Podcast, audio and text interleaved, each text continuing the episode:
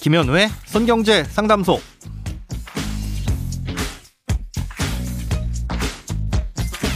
새는 돈 맞고 숨은 돈 찾아드립니다. 손경제 상담소 김현우입니다.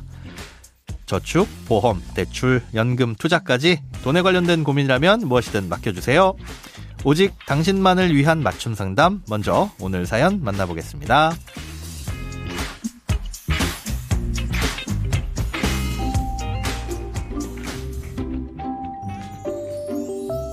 작년 3월부터 식당에서 서빙 일을 하기 시작했습니다.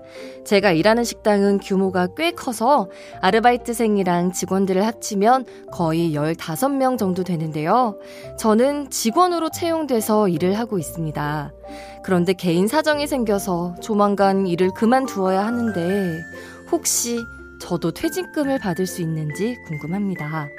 제가 채용이 된 지는 1년이 넘었지만 중간에 코로나와 가게 인테리어 공사 때문에 한 달 정도 휴업을 했었거든요. 휴업 기간을 빼면 실제 일을 한 건 1년이 채 안 됩니다. 사장님 성격상 이런 건 철저하게 챙겨주는 곳이긴 한데 저도 제대로 알아본 뒤에 문의하는 게 맞을 것 같아서요. 손경제 상담소에서 알려주셨으면 좋겠습니다. 네, 결론부터 말씀드리자면 어, 지금 일을 그만두신다고 하더라도 퇴직금을 받으실 수 있습니다. 예, 퇴직금은 4주간을 평균해서 일주일 동안의 근로시간이 15시간 이상 그리고 12개월 그러니까 1년 어, 이상 계속 재직했다면 받으실 수 있는 요건을 충족하게 됩니다.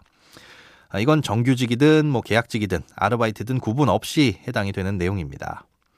문제는 사연 주신 것처럼 직장이 휴업을 하는 경우라든가 아니면 근로자가 휴직을 하는 기간이 껴있을 수 있는 경우가 있다는 거죠. 예, 특히나 코로나19로 인해서 어쩔 수 없이 휴업이나 휴직을 하게 되는 상황이 많이 발생했었을 텐데요. 예, 중간에 휴업을 했든 휴직을 했든 또 그 휴직이 무급이든 유급이든 상관없이 직장에 재직 상태가 유지된 채로 1년이 지났다면 퇴직금을 받으실 수가 있게 됩니다. 자, 그런데 지금 말씀드린 것 중에 한 가지 중요한 단서가 있습니다.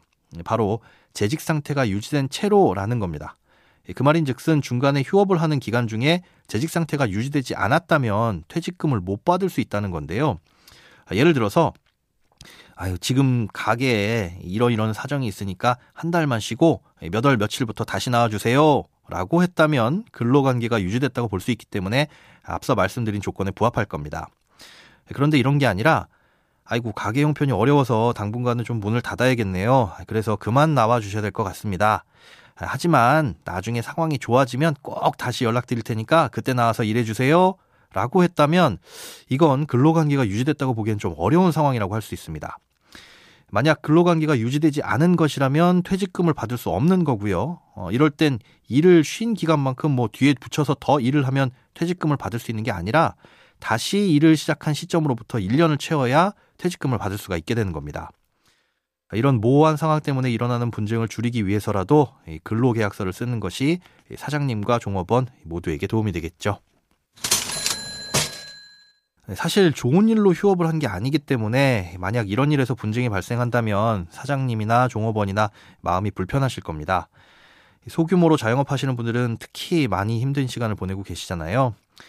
점점 단계적 일상회복에 들어서는 것 같아서 조금은 다행이지만 2년 넘게 영업에 어려움을 겪으셨을 걸 고려하면 퇴직금을 주고 싶어도 주기 힘든 경우도 많으실 겁니다.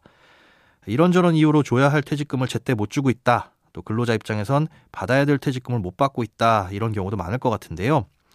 퇴직금은 퇴직 후 14일 내에 지급하는 게 원칙이지만 당사자 간에 합의하면 지급 기일을 늦출 수도 있습니다.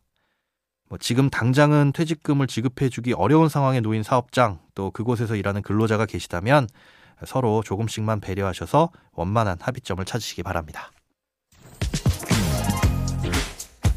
크고 작은 돈 걱정 혼자 끙끙 앓지 마시고 imbc.com 손경제 상담소 홈페이지에 사연 남겨주세요. 여러분의 통장이 활짝 웃는 그날까지 1대1 맞춤 상담은 계속됩니다. 돈 모으는 습관 손경제 상담소 내일도 새는 돈 맞고 숨은 돈 찾아드릴게요.